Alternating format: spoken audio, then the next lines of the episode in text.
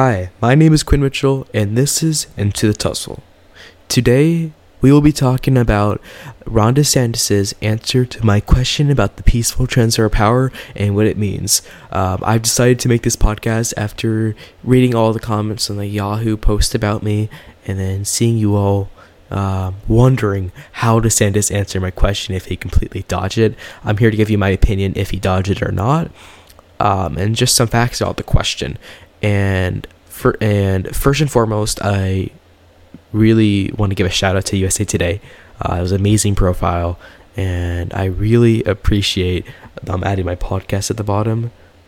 I know most of you who are listening to this um, are probably here from that little shout out, and a small minority of you even added your emails on my website so I can now spam you with my podcasts. I am very grateful for that.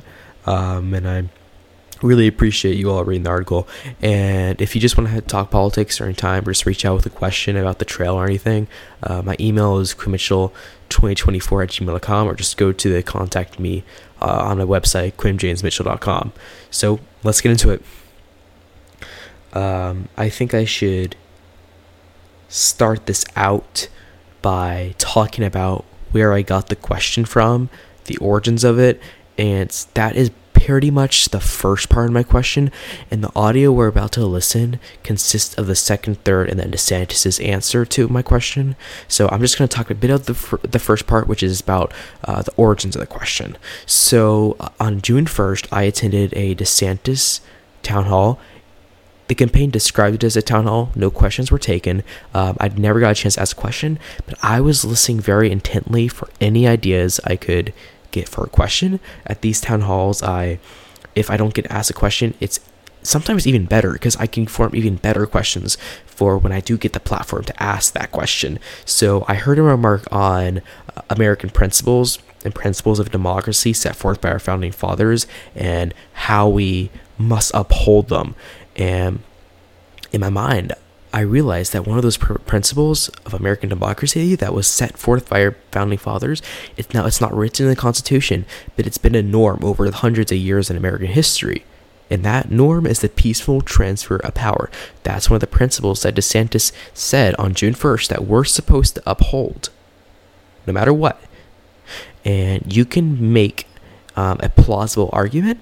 Um, a lot of people make the plausible argument that on January 6th and Trump's actions and language and wording on different social media and his rhetoric and speeches involved to a violent riot that ended up in the violent peaceful the peaceful transfer of power.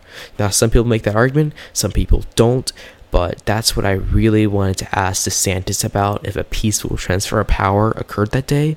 So you just got the rundown of the first part of the question. Um, and I really want to play the second and third parts of the question now. And I'm, I think I'm just going to play it. I might pause it. And I think afterwards I'll just give my opinion about it and what it means. So here it is. A crucial part of our democracy is the peaceful transfer of power. Some people think that Trump's actions on January 6th and beyond violated the key principles of America and the Constitution set forth by our founding fathers. Do you believe that Trump violated the peaceful transfer of power, a key principle that of American democracy that we must uphold? The must must uphold part is referencing how he talked about how he must uphold. In case you guys didn't figure it out, but that's why I said that. In high school? Uh, yeah. Where do you go to school? You go around here? Uh, Vermont. I live in New Hampshire. So I thought his whole thing of pinning me down as a high schooler was somewhat bizarre. Now you can take it how you want to. Um, some people might thought it was a compliment. I personally thought that it was just trying to pin me down and somewhat disqualify my question. That's just my personal opinion. I'm gonna play a few more sentences and I'm gonna give you my opinion about what comes next. I'm sure. Oh, okay. So you're Yeah. from Vermont. So and then he asked me where I come, where I go to high school. Now I go to high school in Vermont, uh, but I live in New Hampshire. Um, then he said, "Oh, so you're from Vermont? So Vermont is about an eighty percent liberal base. Um, it has a lot of independents, but they're independent leaning Democrats. So it's a very democratic state. So you could say he was trying to pin me on that as a this this liberal who just has that gotcha question. So you could say that, but you could also make the argument that he, you know he, he was genuinely impressed that I was asking a question, um, being a high schooler. So I think both are plausible. Um, I think I my personal opinion is with the first one, but take it how you want to. Uh, you could definitely make the other argument too. Well, thank you for the question. So here's what I know. If this election is about Biden's failures and our vision for the future, we are going to win. If it's about relitigating things that happened two, three years ago, we're going to lose. And so I can tell you this.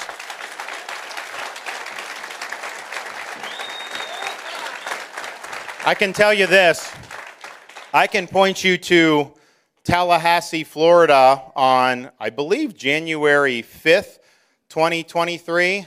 Uh, we had a transition of power from my first administration to my second because I won re election in a historic fashion. And at the end of the day, you know, we need to win and we need to get this done. So uh, I wasn't anywhere near Washington that day. I have nothing to do with what happened that day. Obviously, I didn't enjoy seeing, you know, what, what happened.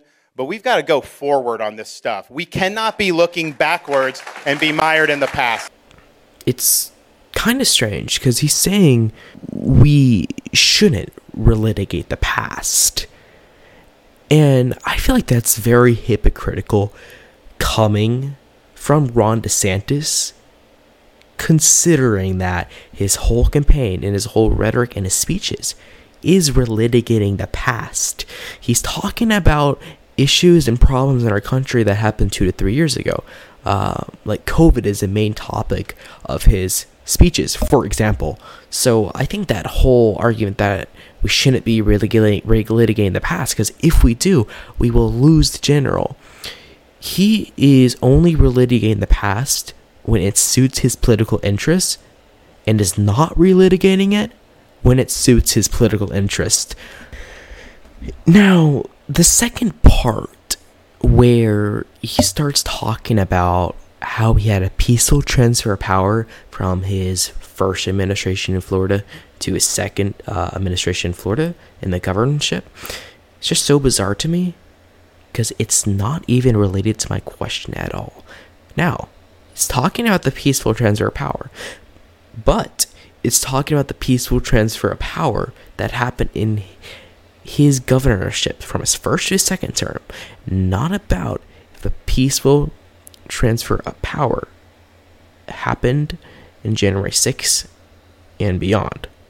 And if it happened between Biden's presidency to Trump's presidency, that is not even directly related to that.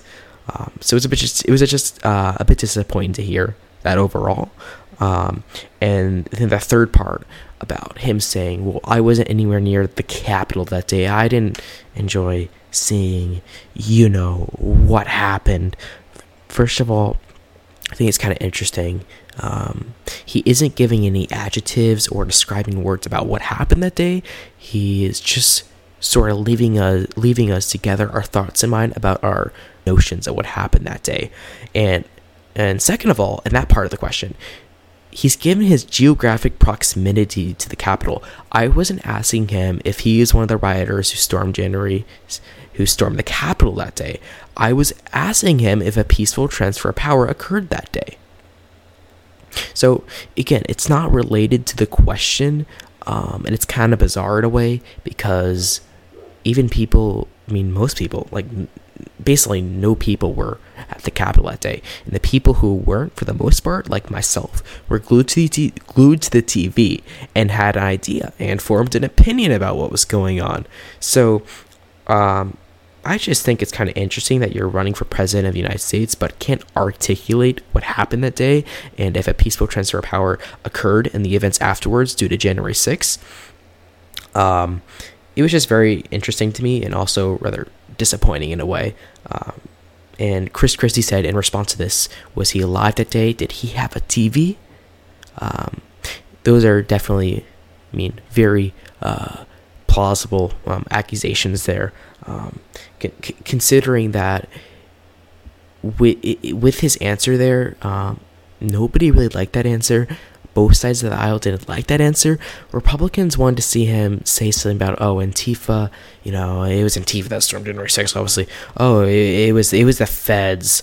Um, and Democrats wanted to see him call it um, an, an insurrection, a riot that Donald Trump caused, and um, and then Republicans wanted to see him that Trump's rhetoric and his speeches on, on Twitter um, did not result in the rioting that day, and he actually wanted to be peaceful. So those are both sides of the aisle wanted Ron to say in different ways, or in the same ways I just described, but instead he just doesn't do that at all, and nobody liked that answer because to a lot of people, it sounded like cowardice. To not being able to articulate what happened in one of the most important days in the 21st century. So, those were my thoughts on it. Um, I think overall was a disappointing answer. Uh, he's gotten a bit better with it, but the thing that just really, really shocked me is that this is a question that he should have seen coming from a mile away and not struggling to answer it in 30 seconds. Um, and it's really a question he should have been sitting in his advisors and trying to figure out A, how to dodge it, or B, how to um, answer it. So, those were my thoughts. And again, disappointing answer. Hopefully, he comes up with a better answer in the future he's already calling January 6th not insurrection, so he's obviously aligning himself with what the majority of people in his party feel about what happened that day. Um, it was all just a very interesting and telling response, and um, yeah, I mean, those are my thoughts about it. And if you want to reach out, if you disagree with me, or if you just want to have a conversation about it, my email is quinnjamesmitchell.com, or you can visit my website. Um, my email is not quinnjamesmitchell.com. That is my website. My email is quinn mitchell2024 at gmail.com. My Twitter is into the tussle. I'm just going to do a shameless plug right there. Um, so, yeah, have a great day, everybody. Uh, see you all in the next episode. Bye bye.